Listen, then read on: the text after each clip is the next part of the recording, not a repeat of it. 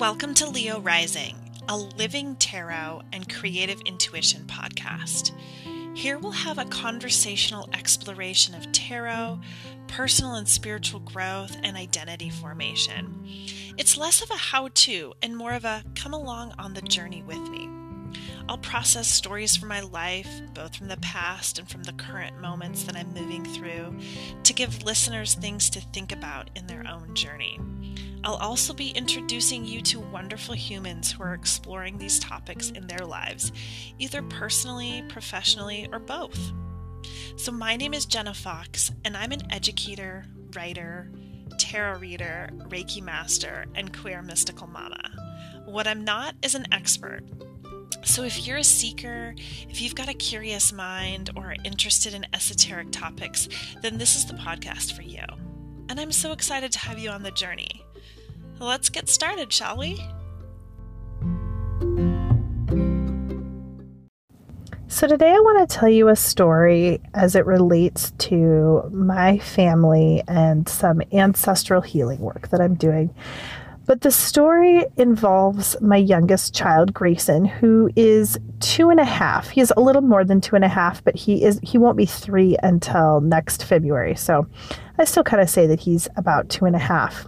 And if you've been around toddlers before, you know that they are really chatty. They're becoming um, talkative and have stories, and some are playing um, games and they're able to use their imagination and they're really starting to blossom and become little people with like the ability to articulate their thoughts and feelings and not just have them and um, scream and cry when when they're feeling stuff. So this particular morning, it was a Friday morning and it was really early. I, I tend to wake up around um, 5, 5.30 in the morning and get up and I get myself dressed and try to get the car started um, so that it can defrost, especially at this time of year because there's frost and it's on the windows and it's really cold. Um, before I wake up my youngest son.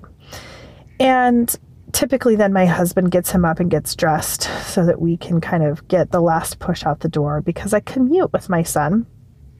And our commute is about 45 minutes in the morning. So typically we're both pretty sleepy and we listen to music and and sometimes my um, when he's not when he doesn't just like fall back asleep we have these conversations about things that we see in the world. So my youngest is really obsessed with garbage trucks and airplanes. And so we'll ha- have a, a discussion about you know where is that garbage truck going and where did the garbage truck go mommy?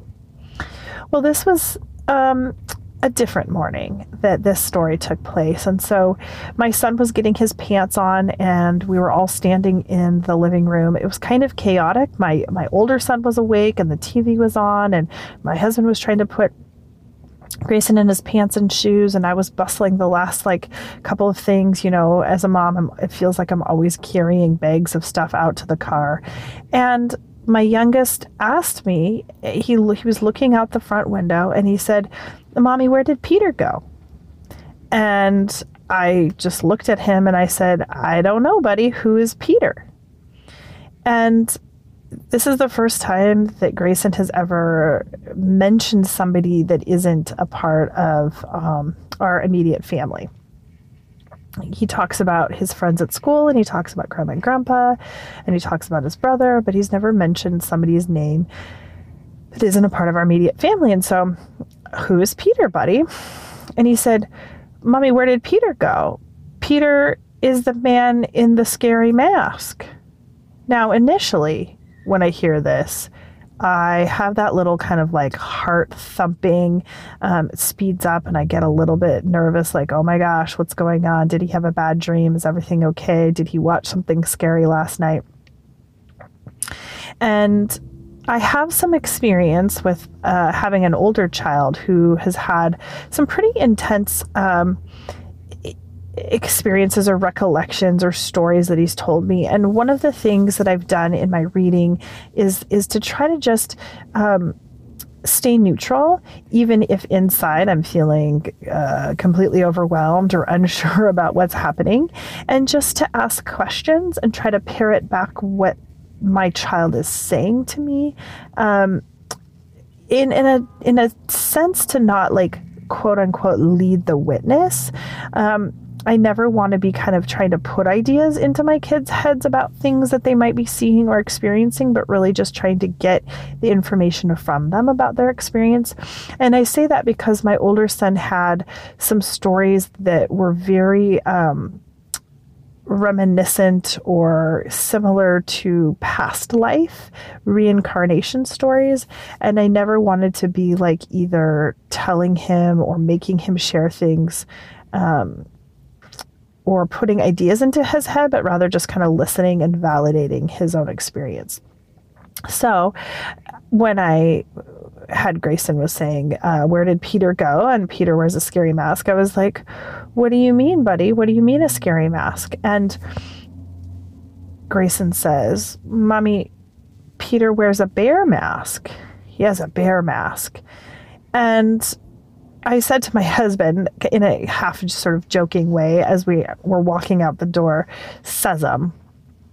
Because when my husband was a kid, he had an imaginary friend who was like a, a boy, and I think he had like a dog, a puppet dog. I'm pretty sure. Um, wasn't my imaginary friend; it was my husband's, and so I'm not quite sure on the details. But it wasn't until uh, a year or two ago. So my husband's turning 40, and it was a year or two ago that we realized that my husband's imaginary friend Sesam, which was he he said was spelled S E S A M E, but pronounced sesame. That my husband was the it was the word sesame, like from Sesame Street. But as he was sounding it out, he was four or five. That of course it would it would read like sesame. So I was joking, you know, okay, Grayson apparently has an imaginary friend or had a dream. Now, my older child is very stubborn, but my youngest child is like incredibly stubborn. It is hard. He is not swayed by conversation changes. So if he's upset about something, he stays upset about it. And I can't, I can't, I try, but I, would be like, oh, look, a bird. Oh, look, an airplane. Oh, that, tr- that car is blue. And he will like take the bait for about one second and then go back to whatever it was that he wanted to talk about. And so this morning, it was all about where did Peter go?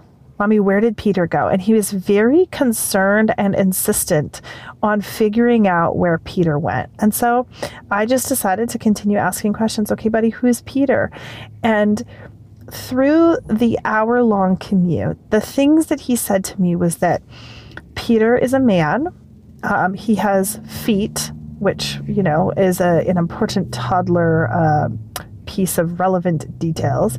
He has feet and wears pants like me, Mama. Uh, Peter has brown and white hair. Peter wears a big, scary mask. It's a bear mask. Um, and then he was like with his hands gesturing of like how the mask looked and how he could see and and what it looked like. And then um, he said that Peter no hurt me. Peter's nice. He's my friend. He he said that Peter keeps me safe from the bad guys. And he just kept asking where Peter went. So let me back you up to one month before this happened, or three to four weeks before this um, experience happened with my child and I was doing an ancestral healing session with Darla Antoine, who I've talked about before. And in in this ancestral exploration, um, I was connecting with my four major ancestral lines and doing some guided visualization around meeting um, the four the four aspects of my my lineage. So my mother's father's line, my mother's mother's line, my father's father's line, and my father's mother's line. And I hadn't really told anyone about this. I hadn't talked about it at all to my husband. We've been so busy. And also, my husband is one of the, you know, three types of skeptics that, yes, I could share with him, but it also just felt really, really personal to me. And, you know, I've shared a little bit with some people, but meeting the ancestral guide, so um, it was on my mother's father's line. And so it was the pure father line as I was doing this guided visualization a month before my child was talking about Peter, a man in a bear mask, I met an ancestral guide who at first appeared to be a bear. So if you don't have chills right now, I don't know what's wrong with you because that is this craziest part of the story. So the ancestral guide that I met in a guided meditation visualization a month ago, I he was a man, but at first it appeared to be a bear because he was bent down and he stood up and he was a tall man wearing pants and had brown hair and was wearing a bear headdress. Now, if you follow me on Instagram, you've seen an image of the King of Swords from the Pagan Otherworlds deck. And so that was what this um, ancestral guide looked like to me. And in this, um, I'm just going to call it a meditation because that's what it felt like. In this meditation or this trance state or whatever I was experiencing, um, I cried because the the exchange that I had with my ancestral guide, who he asked me to call him Bear, um, it was just it was beautiful and it was just it was very healing and very affirming and some of the things that he said to me were very very affirming. And so after the session was over, Darla uh, suggested that I pay attention to bear synchronicities, you know, that bears just might pop up here and there, and it might just be that little wink from my ancestral guide. So I've been paying attention. I read a book on bears that happened to come across my Amazon suggested you might like based on other books that I've read. And, you know, there's the taxidermy grizzly bear that I saw, you know, in a random bookstore window coffee shop when I was visiting a friend and just just some different things. So it's been a month and I have been doing some research on my family lineage. And so, you know, for I have the the fortunate ability to trace several lines of my family, and my mother's father um, had actually done a lot of family research, and so I was able to kind of I've been able to link in with some of the research that he's already done, or he had already done because he's passed on. And I knew that in my pure mother's father's line, way back, I wasn't quite sure where, um, but I had come across it as one of the names that I had read. And well, you guessed it, it named Peter, right? So I get to work and I decide that I'm going to pull up my family um, tree because I'm like, okay, how is it that my child, my not even three year old child, is talking about a tall man in a bear mask who apparently sleeps in our backyard and keeps him safe, named Peter? Is the same image that I saw in my guided meditation ancestral healing session. And I know that I have an ancestor named Peter on that line in that that exact lineage. So I'm on my work computer and I log into my family search site and I pull up the family tree and I knew that this particular line had gone back to like around the 1500s and I go, you know, I'm tracing it back and you have to click a lot of boxes to kind of move the cursor and and it stopped in the 1700s. And I asked myself, where did Peter go? Where did Peter go? So, the way that family trees work online is that people can, you know, remove and they can review different documents and things. And it appears that in my one, that family line, there's been some there was some historical dispute about one particular family member, so it seems like it, this this lineage got um, disconnected from my ancestor, and so through this, I've actually learned a lot more about my ancestry and and I uh, was able to cross reference with another ancestry site and find um, this uh, a relative of Peter's who we were looking for. His name was John, and he was like several generations um, earlier in history. And so I was able to find the information back and reconnect with Peter and put him back in my family tree. And he is the oldest relative in that line that I know that I have details for, which is pretty fascinating to me. So, um, where did Peter go? I think it's it, it, was just interesting that a not only is my child seeing the very same image with his eyes that I saw in my guided meditation and had a name for, um, but that it was actually matching something that had happened on in the cyber world. Uh, when I looked at the date that the Peter that the um, lineage had been removed, it had been like a day or two before this experience. So I had not planned on going back and looking at this lineage um, because I had done a lot of research and I, I tend to kind of cycle through my interests and, and, different lines that I'm looking at. And so this alert came um, through my child to go back and look at this ancestry and to you know, then reconnect him back up with my uh, my family. So this Peter, Peter um, Prust or Priest. So the lineage that I know is Priest, but it's often in the waybacks. Um, uh, also spelled P R U S T, was born around 1459 in Devonshire, England, and died in about 1509 in Cornwall.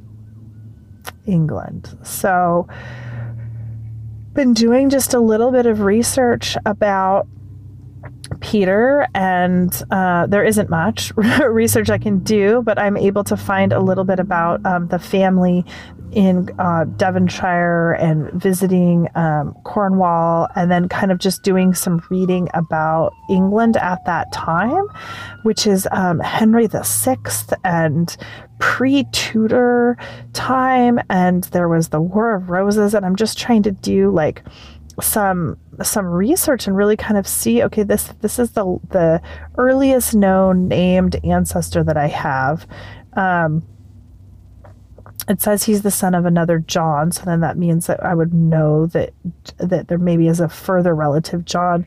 Um, but so so Peter's back.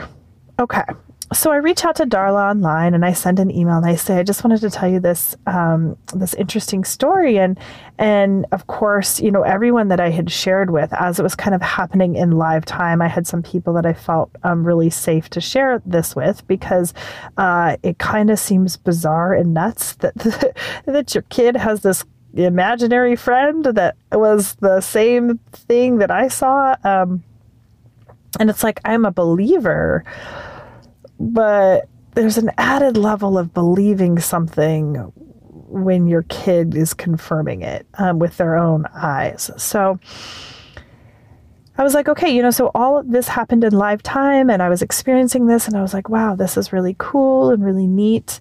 Um, and let's kind of give it a rest because my kid, once he got to, to daycare, before before I was able to do all the genealogy, you know, he just said, "Mommy, where did where did Bear Peter go? Where did Bear Peter go? So the next day, after I had done the re linking in to the genealogy website, wake up, it's morning, and my child, my youngest, it's a Saturday morning, and he comes out, and the first thing he says is, Mommy, where did Peter go? Is Peter back? And then he looks out my front window. It's a big 10 foot picture window that, you know, overlooks our street. And he says, Oh, mommy, there he is. Peter's back. So I again asked him to describe to me Peter because I think that it's important for me to it's important for me any aspect of my own skepticism to kind of have uh, that part reconfirmed. And, you know, he again described Peter wearing a mask. And, um, you know, he says he's in, he sleeps in the backyard, which he was pointing to the front yard. So I went to my Pagan Other Worlds tarot deck and I pulled out the King of Swords and I handed it to my son Grayson. And he goes, Oh, mommy, that's Peter. Look. And he holds up the King of Swords, who is it's an image of a man um, wearing a bear headdress. And he holds it up to the window and he points out the window and says, Look, mommy, look, it's Bear Peter. So there we go. Bear Peter is back. Peter the bear. Bear Peter. Peter, my ancestor. bear, my ancestral guide. Um, so then he says, Mommy, Peter wants juice. And so this is, it's just interesting to me because having been raised in a very conservative Christian environment where ancestry and ancestors were not honored in this way, um, hearing from my child a way to honor an ancestor who is coming to provide guidance and um, provide safety for not just for me but also for my children is then requesting um, what is seems to be so common in ancestral honoring traditions of leaving food and drink for the ancestors and the ancestral guides.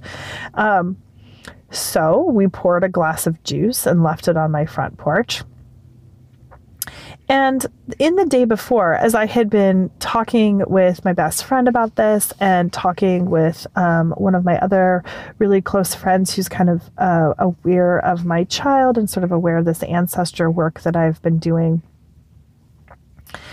is what do I do with my older kid?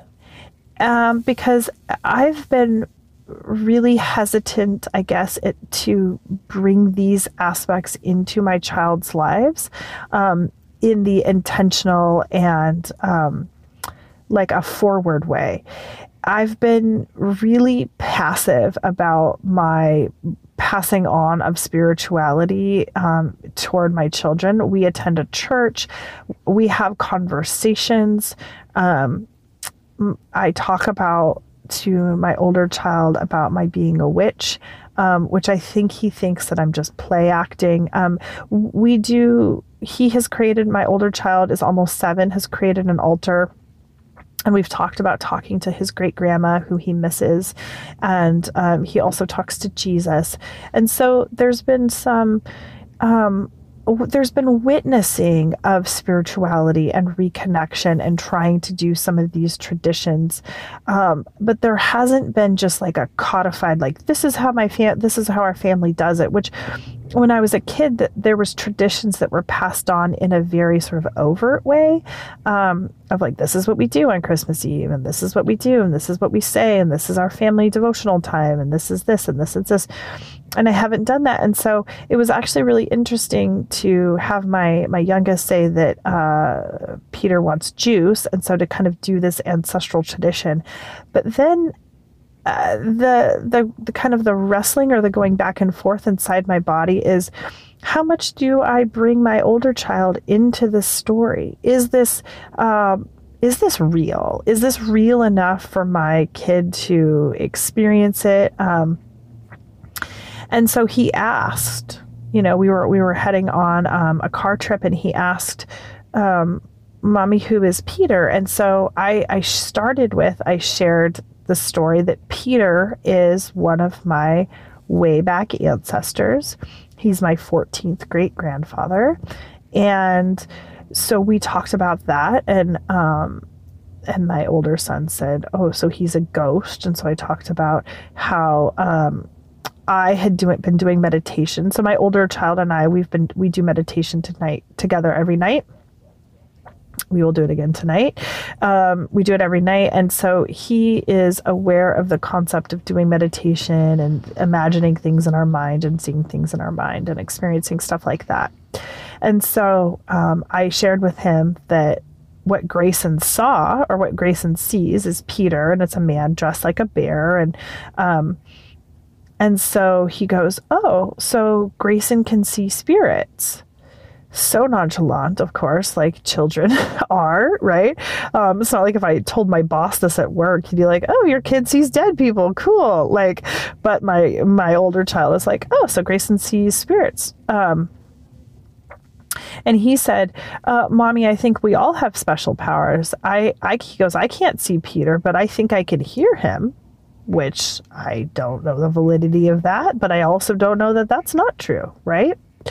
Um, I can sense that my my older son wants to be a part and wants to connect with this um, this energy and this and so i said well mommy doesn't see peter with her eyes. She sees her he, she sees him in her mind when she meditates. Um, but you can talk to peter because peter is real Peter is part of our family and Peter's safe. And then I talked a little bit about some of the psychic safety things, right? Like if we can't see somebody or a spirit comes to us it should only be helpful and you know let's let's have some similar boundaries with the dead and the ancestors that we have with you know like living people right so I, I say all of this and I'm in this place of like incredible curiosity and joy and I feel this really beautiful like sense of um, set, I guess, settledness in my body as I experienced this. And then it was about halfway through the day after this whole experience happened. And I have two Instagram accounts. So I have my tarot um, Instagram account, and I, but I have one that I started a, a longer time ago because I do, I write essays and and I had had an essay published and it was published like months and months ago, but it was re um, retweeted now that the um, magazine that I write for has um, gained in popularity, and so they retweeted, re-Instagrammed an image, and there was a comment thread started um, you know, they always say don't read the comments, right? So there was a comment thread that I kind of got sucked into and have still been sitting with and kind of wrestling with and trying to figure out um, how I fit into this. It wasn't a comment thread about my actual written piece, it was a comment about my Instagram bio because in my Instagram bio, I had said that I was a queer adoptee um, reclaiming ancestral wisdom and witchcraft through witch or through witchcraft. It was something to that effect. And the comment thread that happened or resulted from that was, in a sense, a call out. Um, although I feel like the way it was done was actually was actually okay. It was not. Um, it didn't. It didn't feel like um, some of the the really harsh callouts that I've I've seen online. So it was. I would say my experience or my feeling of it was in between a call out and a call in because it wasn't like somebody messaging me privately, um, who I know and trust and is I can tell having like a really um, good intention. Um, but it, it was somebody was saying that uh, I should be careful because rec- this idea of reclaiming ancestral wisdom is uh, one another person jumped on it and said that it was um, you know hippie white shamanism bullshit and and that it's appropriative and and so what resulted was for me in um, examining my Instagram bio, which I did edit. Um, one person had mentioned, had said something on um, the thing that it would have been cool that I could I could just call myself a Nordic witch and that would be cool. Um, that I don't need to use the words reclaiming ancestral wisdom and you know the the editor of the magazine told me that I should probably just like stop engaging with the comments. It was kind of getting derailing, even though um, I feel like I handled it. I handled it okay.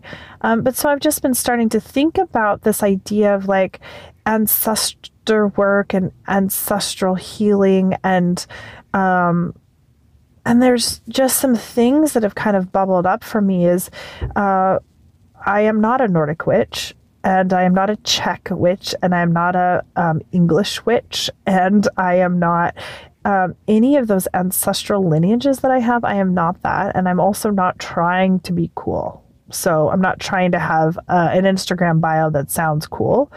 I was actually trying to have an Instagram bio that was um, honest about what I'm doing, my, my process of what I was doing. But there there were several comments that really made me think about this idea of engaging with ancestry because um, as some of the people were saying is that like reclaiming ancestral traditions and wisdom um, has been hard for people of color and indigenous folks because it was illegal and it was colonized and it was taken away. And the the being able to go back and find this information there like like I know from genealogical research like it has super benefited me. It's a huge privilege to be from um, European traditions, like African um, and South American and Native American, and um, there's so many other cultures that don't have the paper trail that colonizer white Europeans do. Like they just don't. Um, and so that's like a huge privilege to be able to find out that Peter was born in 1459. Uh, um, but there's this experience that I have lived with, which I would like to write more about and, and even talk more about, is that I feel like some people still believe or buy into the idea of white American culture is any aspect of white American culture is the same aspect of white American culture. And and what it does for me as an adopted person is reinforce this idea, this kind of cultural narrative that it didn't matter which family I grew up in, that any white family would have been the same white upbringing. And in no way do I want my experience as an adoptee and a white adoptee who has freaking 99 of 100 privileges to be compared to people whose cultures and masse have been just stripped from them. Like, there is so much reparations and healing and work that needs to be done, and our society needs to stop it. Stop it, like the Bob Newhart, um, you know, uh, clip. But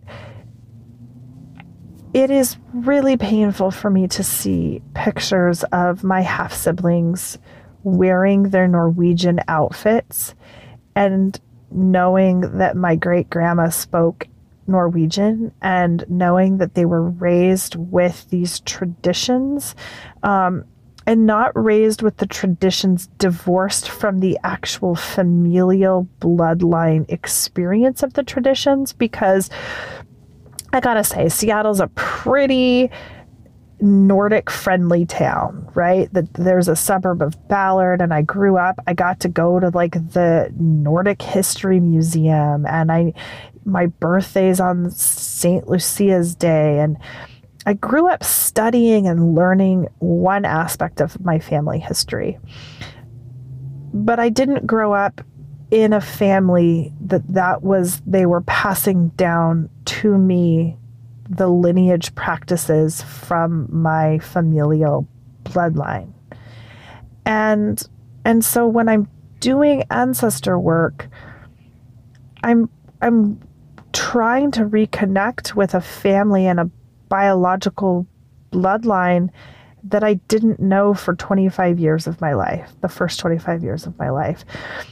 And so that was where the nuance on Instagram that it that the conversation didn't get to go and devolve into that nuance of a conversation because um, it wasn't even really what the topic of my essay was about, and it was starting. It, you know, it was just starting to become um, the there was just it's ripe for so much um, division in in just a comment, not a comment war, because I felt like people handled it really, really, really well. Um, the, and the comments that they were they were making are really actually great things to think about. Is is this ancestor work? Is it appropriative? Um, and I don't know if I have a really good answer for that um, because I'm trying to connect and learn about my ancestry because I was disconnected from my ancestry. And I think that everyone should be able to learn about their ancestry. Um, there were some people that were suggesting that the word reclaim should be reconnect rediscover or um, you know, looking at just different word choices. Um, and even then, the conversation around ancestors that not every tradition has this idea of like ancestor connection or worship or, or, or whatever. Um, so it then sparked kind of for me another exploration not just of my my own specific biological family and reconnecting and reclaiming my my place in those families. Um, because you know money money was exchanged for me. I don't think people like to think about that um, but adoption in the united states is like a billion dollar industry. Um, my parents had to pay to get a child and it's in a in an essence buying a person. Um, yes, the money didn't go directly to my biological parents. Like it wasn't cash for a baby, but it was cash to an agency to procure a baby. Um, but thinking too about the lineage pre 14, 13, 12, 11, 9, 8, you know, pre Christianity. Because my family doesn't just go back to Peter my bloodline doesn't just go back to Peter, right? Or his parents. And in none of my lineages do they. They all go back 1,000 years, 2,000 years, 3,000 years. And so some of this exploration that I'm doing does reclaim or reconnect me to practices of this most recent past like when I'm reading about um, Norwegian rituals and remedies and um, looking at the way that they did tincturing and working with like the nine sacred herbs that um, you know European people had and looking at um, some of those some of those things that um, we can really trace to particular times and places in you know the last several hundred years is thinking about the ways or trying for for myself in in witchcraft and this practice is what takes me back even further and do I have a right to that that was before the colonizer came and colonized the people of indigenous Europe? And I think that that's where um, I'm stuck I guess, is is in that exploration of um, reclaiming what I consider to be indigenous roots to a a place, a time and a place, Europe, um, without that being appropriative of indigenous people who are still experiencing suffering and colonization and discrimination and just oppressive white supremacist um, systems that have been put into place and that continue to be put into place. And so that's this this interesting kind of um, bubbling, emotional, vulnerable cauldron that I'm bathing in right now. Is I'm having these experiences, these beautiful um, or just had this beautiful familial ancestral guide experience. Um, and it feels really, really, really true and really, really good for me.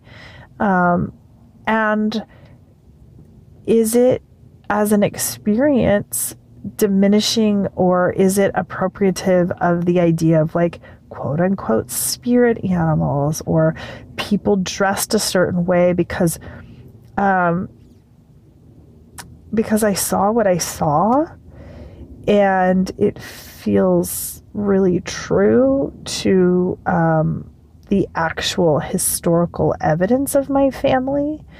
Um, but it's it's this really kind of uncharted territory area that I'm not sure about. I don't have a lot of ancest- uh, answers. I don't have a lot of answers. I have a lot of ancestors. I don't know them all. trying to meet them all, uh, not meet them all, right? I don't want to meet the the crazy the crazy ones that could be potentially harmful. So I'm curious um, as I'm doing this long and this winding ramble around ancestral wisdom or ancestral healing or ancestral connection is um, what's your take on it what's your um, what your opinion i would love this to be uh, a conversation because um, I think conversations are important and, and hearing stories are, are important. They're important to me. And so um, in my own exploration, I want to be I want to be really free in my own exploration of my own family lineage uh, to come across the beautiful parts and the shadow parts and the um, the ways in which I have um, experienced harm and been the one doing harm as the bloodline.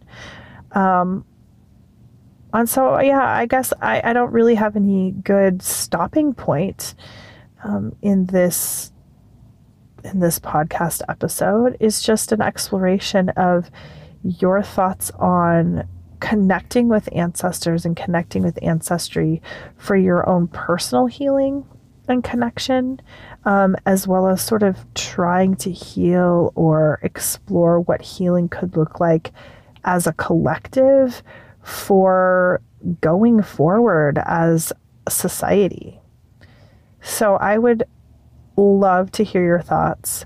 Um, you can find me on Instagram at Leo Rising Tarot, or you could email me, Leo Rising Tarot at gmail.com. Um, or maybe you want to be on this podcast and I would love to do an interview with you. We, it doesn't have you don't have to be selling anything or trying to promote a business. Um, I would just love to have conversations about this or other topics. So don't hesitate to reach out. And I'm sure there will be more on this conversation because um, it's, I feel like it's only just sort of unlocked another layer of my own journey into not only my own family line and my own experience of ancestral work, um, but kind of like a larger conversation that I might want to have in the in the world. So definitely don't hesitate to reach out. Would love to would love to chat with you. Until next time, take care. Hey friends, thanks for listening to Leo Rising, a tarot and creative intuition podcast. As of January 2021, this podcast and all of the information is archived. So feel free to listen to the episodes. The wisdom of the tarot is everlasting, but much of the information about um, booking a reading from people has changed in the last couple of years. So know that there isn't a tarot um, Instagram account or email address or way to get a hold of me for readings at this point. And of course, I will update that in the future if it changes.